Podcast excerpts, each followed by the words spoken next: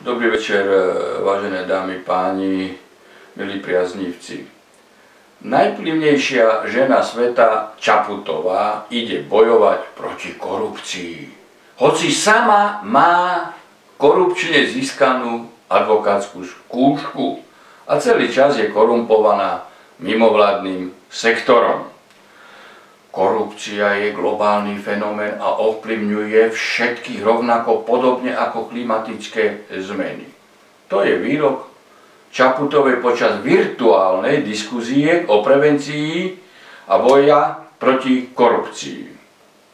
Otázka boja proti korupcii je podľa nej dôležité, aby orgány a inštitúcie bojujúce proti tomuto fenoménu riadili dôveryhodní ľudia.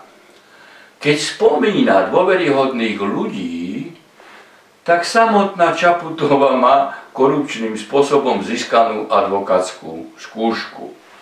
V čase, keď mala vykonávať koncipientskú prax, mala založenú aj živnosť. Keď to vyšlo najavo počas prezidentskej kampane, tak narýchlo požiadala o vyškrtnutie zo zoznamu advokátov. Čiže sa priznala z podvodu. Tiež sú veľmi vážne pochybnosti o legálnosti nadobudnutia jej právnického titulu, keďže ho dostala bez toho, aby napísala nejakú diplomovú prácu.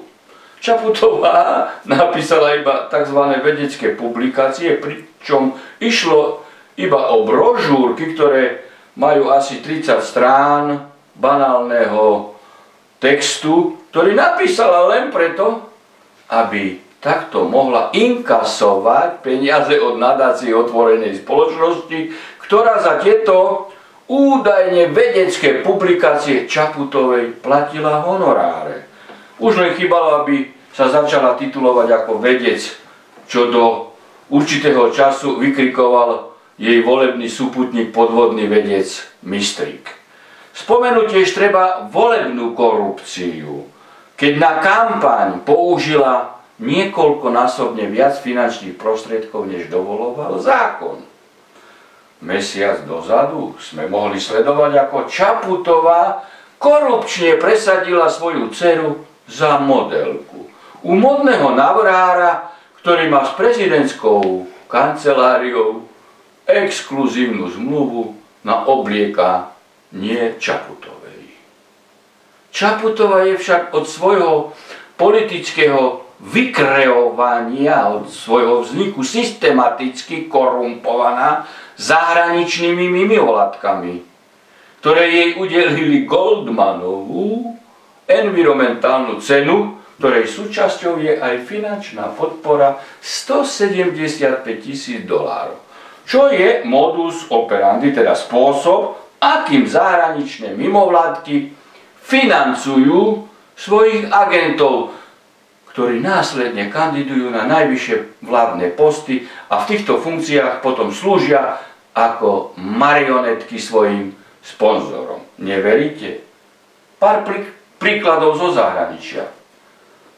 Luis Masas, Ekvádor.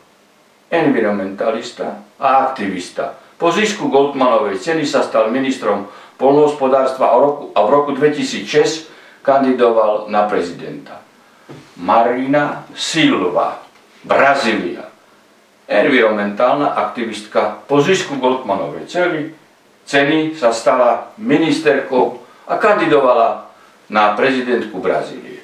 Jean-Baptiste Šavan, Haiti, aktivista, po zisku Goldmanovej ceny kandidoval na prezidenta Haiti. Albena Simeonova, Bulharsko, environmentálna aktivistka, po zisku Goldmanovej ceny sa stala podpredsedničkou Bulharskej strany zelených. Rudolf Amenga, Etego, Ghana, právnik a environmentalista, po zisku Goldmanovej ceny sa stal poslancom parlamentu a politickým lídrom. A ďalší, ktorí bez najmenších pochybností sú korumpovaní mimovládnym sektorom, potom kandidujú na najvyššie štátne funkcie, z ktorých presadzujú zvrátené ideológie svojich sponzorov.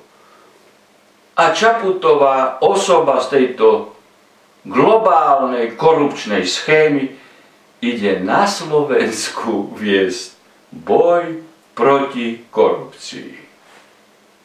Len pár dní dozadu tí istí sponzori, ktorí jej dali Goldmanovú cenu a dosadili ju do funkcie prezidenta, ju označili vo svojom médiu za jednu z najvplyvnejších žien sveta. Čo je len ďalší príklad fungovania tejto megapolitickej korupcie. Môže superkorupčníčka, momentálne sediaca na vrchole pyramídy moci, dvíhať zástavu boja proti korupcii? V našich pomeroch žiaľ, zatiaľ sa tvári, že môže, ale práve normálnym ľuďom sa z toho dvíha žalúdok.